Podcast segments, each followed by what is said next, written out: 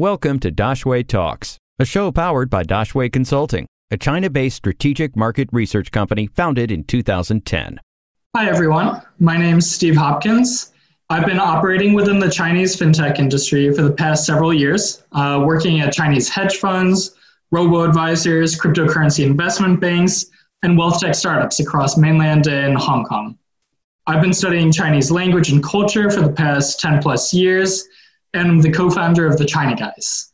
TCG is a firm full of professional Chinese watch, China watchers that track regulatory, economic, and policy updates within China's business landscape and present them in digestible, bite sized pieces through newsletters and research articles. For clients with more specialized needs, we also provide tailored consultative services within the Chinese market. We're newly started, but I would love if anyone listening to this would check us out at thechinaguys.com. I'm excited to be presenting this uh, talk for Daxue Consulting, uh, and let's get started. How is blockchain currently being used in China's banking sector? Right. So obviously, uh, the Chinese government, uh, on both a national and a provincial level, uh, have doubled down on their focus, on their priority to the de- continued development of blockchain technology. Uh, and so, because of that, there's really been developments in just about all fronts of the financial industry with regards to blockchain technology, from cross border payments and trade finance to asset management or wealth tech, as you may have heard of it, uh, heard it called, and supply chain finance.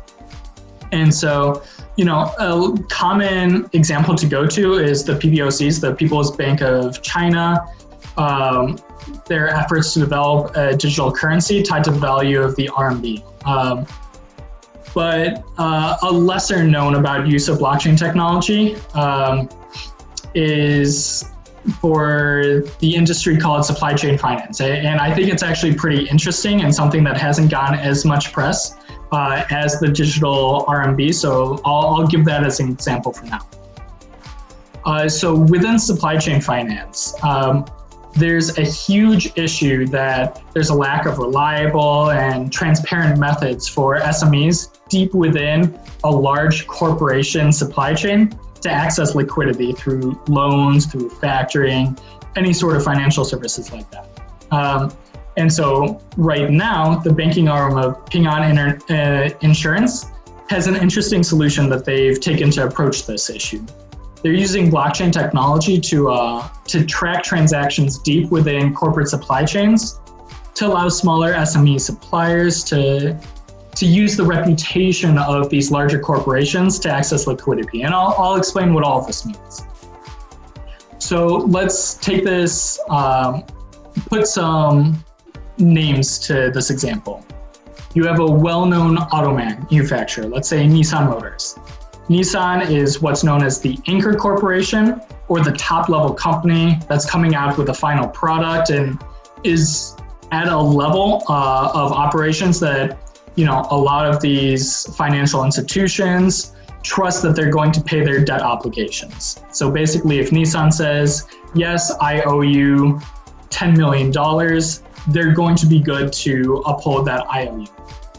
Um, but Nissan has to assemble a single automobile, they have multiple tiers of suppliers that they source all of their materials from, from tires to windows to auto chassis. Um, so let, let's chase that out a little bit. The chassis manufacturer that Nissan is supplying from, uh, they'll also have multiple suppliers that they're sourcing their fittings from. Those suppliers will have suppliers that they source their sheet metal from, and it goes on and on. Uh, so, realistically, if you chase this out for all the components that are needed for Nissan to create a single car, you're looking at a pretty tangled web of uh, very deep tier suppliers that typically get smaller and smaller and smaller in operations the deeper that you go within the supply chain.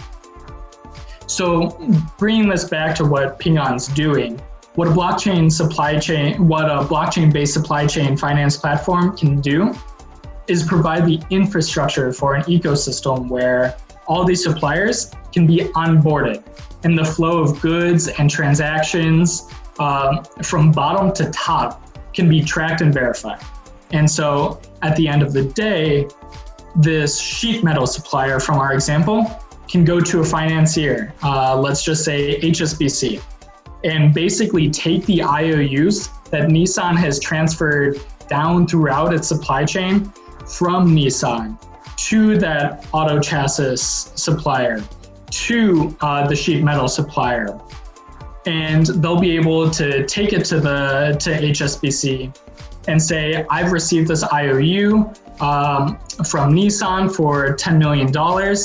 And because they have all of these verifiable records uh, of the movement of these goods and uh, transactions, HSBC's risk of saying yes and providing uh, that money up front to these smaller SMEs is very much lessened. Um, and so, because of that, they can cash out these IOUs and uh, you know provide these SMEs much easier and um, reliable access to capital as a result.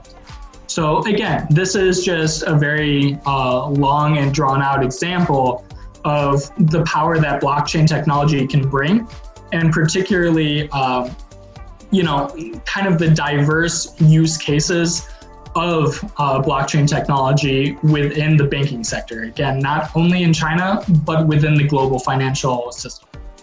Any questions? We will find an expert to answer them. Drop your questions in the comments or send us an email dx at daxueconsulting.com.